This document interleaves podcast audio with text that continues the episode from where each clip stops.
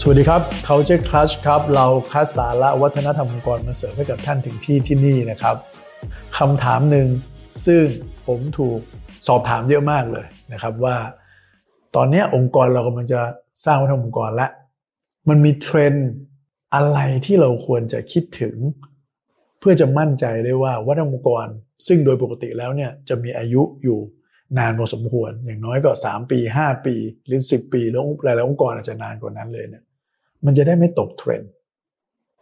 ซึ่งคำตอบของผมเป็นแบบนี้นะครับ ก่อนอื่นเลยเนี่ยวัฒนธรรมองค์กรควรจะสะท้อนความเป็นตัวตนของเรามากกว่า ความเป็นตัวตน DNA ขององค์กร มากกว่าที่เราจะไปมองว่า เราจะเป็นอะไรดี เพื่อจะตามเทรนด์ได้ เพราะฉะนั้นปัจจัยแรกหาตัวเราให้เจอก่อน หาจุดแข็งของเราให้เจอ เป็นตัวเราง่ายกว่าครับ ที่จะเป็นคนอื่น เป็นคนอื่นบางทีลืมตัวครับ เป็นได้บ้างเป็นไม่ได้บ้าง ไม่เสมอต้นเสมอปลาย เป็นตัวเราเนี่ยนะครับ ดีที่สุดละแต่แน่นอนครับ การที่จะหาว่าตัวเราเป็นใคร และสะท้อนความเป็นตัวเราออกมา ได้อย่างจริงจัง และคอมมิตกับความเป็นตัวเราแบบนั้นเนี่ย มันก็ไม่ใช่เรื่องง่ายเท่าไหร่ มันก็ต้องมีกระบวนการ มีวิธีการ มีความเอาจริงเอาจังของผู้นำ แต่จริง ๆ แล้วแม้ว่าวัฒนธรรมองค์กรเนี่ยจะยึดโยงกับความเป็นตัวเรา มากกว่าสิ่งอื่น ๆ ก็ตาม แต่ก็ไม่ได้เสียหายเลยนะครับ ที่เราจะพิจารณาเทรนด์ต่างๆ ที่เกิดขึ้นด้วยนะครับ ที่มันอาจจะส่งผลต่อวัฒนธรรมองค์กร เพื่อเราจะได้มั่นใจได้ว่าความเป็นตัวเราเนี่ยสามารถรองรับหรือบริหารจัดการ หรือไปใช้ประโยชน์จากเทรนด์พวกนี้ได้มากน้อยแค่ไหนนั้นเราลองมาดูด้วยกันนะครับว่าใน workplace เทรนด์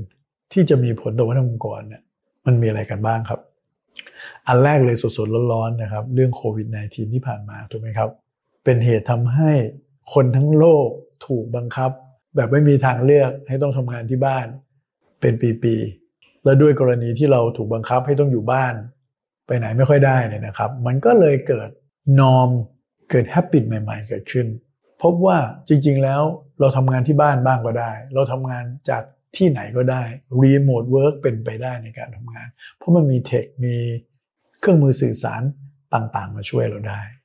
เพราะฉะนั้นในเรื่องของ Hybrid Workplace Remote Work หรือ Work from Anywhere อันนี้เป็นเทรนด์แน่นอนครับเราต้องยอมรับว่าเกือบทุกองค์กรนะครับ รับเอาสิ่งเหล่านี้มาไม่มากก็น้อย คงจะหาองค์กรน้อยมากในตอนนี้แล้วนะครับ ที่การประชุมทุกๆการประชุมเนี่ยเป็นการเจอหน้าเจอตากันในห้องประชุมอย่างเดียว ลูกค้าของเราเนี่ยเกิน 50%นะครับของการประชุมเนี่ยทำผ่าน virtual และแม้ว่าหลาย ๆ องค์กรจะกลับไปทำงานที่ออฟฟิศแล้วก็ตามแต่ก็มีองค์กรอีกมากมายเลยครับ แม้โควิดจะผ่านไปแล้ว ที่ยังใช้ไฮบริดใช้ remote work เป็นนโยบายหลักในองค์กร ซึ่งอันนี้ไม่มากก็น้อยเนี่ยอยู่บนความคาดหวังของคนทำงานไปแล้วด้วย คนหางานบางคนที่คุ้นเคยกับ การทำงานแบบ remote work hybrid งั้นเวลาเขาหางานใหม่เขาก็มักจะมองหางานที่มีรูปแบบแบบนี้ครับ เทรนด์ที่2นะครับ เรื่องของสุขภาพจิต เรื่องของ well-being ครับคำคำหนึ่งซึ่งเป็น buzzword ที่เราได้ยินมาก ๆ ในช่วงหลายปีที่ผ่านมาก็คือเรื่องของเบ r ร์ o เ t ในการทำงาน ซึ่งหมายถึงการที่คนคนหนึ่งไม่สามารถที่บริหารจัดการ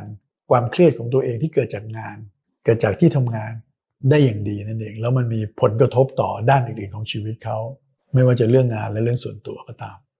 เพราะฉะนั้นคนทั้งโลกนะครับก็จะให้ความสำคัญกับเรื่องของสุขภาพจิตของตัวเองมากยิ่งขึ้น work life balance work life integration เพื่อจะป้องกันตัวเองไม่เข้าไปสู่สภาวะที่ต้องเบิร์นเอาหรือมีปัญหาในเรื่องของสุขภาพจิตที่มาจากการทำงานครับ เทรนด์ที่ 3 นะครับ diversity equity and inclusion อันนี้มาแรงมากครับ โดยเฉพาะกับคนรุ่นใหม่ๆฮะการมีส่วนร่วม ความเท่าเทียม สิทธิ์ หรือการให้ค่ากับความหลากหลาย ไม่ว่าจะเป็นเรื่องของความคิด background ต่างๆ หรือแม้กระทั่งเรื่องของรสนิยมทางเพศก็ตาม อันเนี้ยเป็นความคาดหวังของคนรุ่นใหม่ๆ หรือแม้กระทั่งคนที่อยู่ในองค์กรอยู่แล้วในยุคปัจจุบันที่ทำงานมานานๆแล้วก็ตาม เพราะว่าเขาได้รับข้อมูลจากสื่อต่างๆ เกิด awareness สัมผัสถึงการเตือนตัวเรื่องแบบนี้จากคนทั้งโลกถูกไหมครับเทรนด์ที่ 4 ที่มาแน่ ๆ ก็คือเรื่องของการพัฒนาตัวเอง คนทำงานในยุคปัจจุบัน โดยเฉพาะคนรุ่นใหม่นะครับ เขามองว่าเขาจะได้รับการพัฒนาไหมในงานที่เขาทำอยู่ พอๆกับเงินที่เขาได้รับหรือเบนฟิตต่างๆ เขาจะเก่งขึ้นไหม เขาจะโตแบบก้าวกระโดดได้หรือเปล่านั้นองค์กรที่ให้ค่ากับเรื่องของการพัฒนา หัวหน้างงานที่ให้ค่ากับเรื่องการโค้ชทีมงาน องค์กรที่เตรียมการเข้าถึงความรู้ทักษะใหม่ ๆ ต่างๆ ก็จะตอบโจทย์คนรุ่นใหม่ ๆ ได้ครับ หลาย ๆ องค์กรตอนนี้เนี่ยไม่ใช่เฉพาะเรื่องของทักษะในเรื่องที่เกี่ยวกับงานอย่างเดียวนะครับ หลาย ๆ ที่เนี่ยจัดสรรความรู้ต่างๆ ที่เป็นเรื่องของทักษะที่เอาไปใช้ในเรื่องส่วนตัว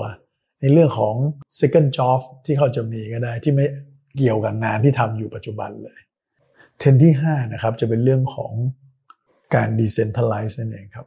องค์กรที่มี hierarchy เยอะๆ มีลำดับขั้นตอนมีชั้นมากๆเนี่ยจะค่อยๆ ลดลำดับชั้นพวกนี้ลง เพราะอะไรครับ เพราะว่าการแข่งขันมันสูง การที่เรามีความซับซ้อนในเชิงของโครงสร้างองค์กรที่เกินความจำเป็นเนี่ยมันทำให้ทุกอย่างช้าไปหมด แล้วก็ไม่ทันท่วงทีในการตอบสนองลูกค้า ตอบสนองของตอบสนองกับปัญหาหรือการแข่งขันที่เจออยู่ ทั้งการทำงานในแบบรูปแบบใหม่ๆ ไม่ว่าจะเป็นสควอตเป็นอาจาวเป็น flat organization organization design ใหม่ๆ พวกนี้ก็จะมานะครับ เพราะมันช่วยให้องค์กรเนี่ยเคลื่อนตัวไว ปรับตัวได้ไว อีกเทรนด์หนึ่งที่จะอดพูดถึงไม่ได้เลยก็คือเรื่องของเทคโนโลยีครับ การมาของ AI เอาง่ายๆที่ใกล้ตัวหน่อยอย่าง Chat GPT พวกนี้เนี่ยจะเห็นใช่ไหมครับว่ามันทำให้งานของ คนหลาย ๆ คนเนี่ยมันง่ายขึ้นมาก เหมือนกับเรามีตัวช่วย เหมือนมีเลขาประจำตัวเลยฮะเพราะฉะนั้นรูปแบบในการทำงาน มันก็ต้องเปลี่ยนไปเมื่อ tool ต่างๆ พวกนี้มันเข้าถึงได้ง่ายขึ้น อันนี้ยังไม่รวมถึงพวก VR AR IoT หรือพวก intelligence ต่างๆ พวกนี้มันเป็นเทคโนโลยีที่คนสามารถเข้าถึงได้ง่ายขึ้น ไม่ใช่ไปอยู่กับฝ่าย IT ฝ่ายเทคขององค์กรฝ่ายดิจิทัลแต่เพียงอย่างเดียวละ แล้วไม่ใช่แค่นั้นนะครับ แม้กระทั่งคนสูงอายุ คนที่อยู่ในเจเนอเรชัน X baby boomer เนี่ยก็สามารถ adopt เทคพวกนี้ได้ง่ายขึ้น ย่อยง่ายขึ้นเช่นเดียวกัน แล้วก็เทรนด์สุดท้ายอันนี้แถมให้อีกชิ้นหนึ่งนะครับ ก็คือเรื่องของความสนใจที่หลากหลายนะฮะของคนในองค์กร และความสนใจหนึ่งที่มองข้ามไม่ได้เลยคือเรื่องของการเมืองนั่นเอง เรื่องการเมืองไม่ใช่เป็นเรื่องที่ ผู้ใหญ่คุยกันในร้านกาแฟ แต่เพียงอย่างเดียวเหมือนยุคสมัยก่อนแล้วนะครับ ตอนนี้ไม่ไม่ว่าวัยไหน อายุแค่ไหนตั้งแต่เด็กวัยรุ่นจนมาถึงวัยทำงานเนี่ยเข้าถึงเรื่องการเมืองได้ง่าย สัมผัสมันได้ง่าย แล้วก็มีส่วนร่วมกับสิ่งเหล่านี้ได้มากขึ้นและมากขึ้นเรื่อยๆเช่นเดียวกัน เราสังเกตได้ไหมครับ พวกรายการทีวีในปัจจุบันเนี่ยแม้เป็นรายการที่เน้นเรื่องบันเทิงเป็นหลักเลยนะครับ ยังจะต้องเอาเรื่องการเมืองไปพูดคุย ก็แสดงว่า คนสนใจเรื่องนี้กันมากขึ้น เป็นเรื่องปกติไปแล้วงั้นองค์กรที่เอะอะไรก็ห้ามพูดคุยเรื่องการเมืองในที่ทำงานในออฟฟิศเดี๋ยวกลัวจะสร้างปัญหาเกิดความแตกแยกต่างๆเนี่ยห้ามไม่ได้หรอกครับ แต่เราอาจจะต้องมีวิธีในการที่จะอยู่ร่วมกัน หรือให้พื้นที่อย่างเหมาะสมต่างหากครับ ซึ่งเทรนด์นี้มาแน่ ๆ ครับ ไม่เสียหลายนะครับที่เราจะมี awareness ในเรื่องของเทรนด์พวกนี้ เพราะมันจะมากระทบองค์กรท่านแน่นอน แล้วผมเชื่อว่าหลาย ๆ เทรนด์มันเป็นประโยชน์ต่อเรา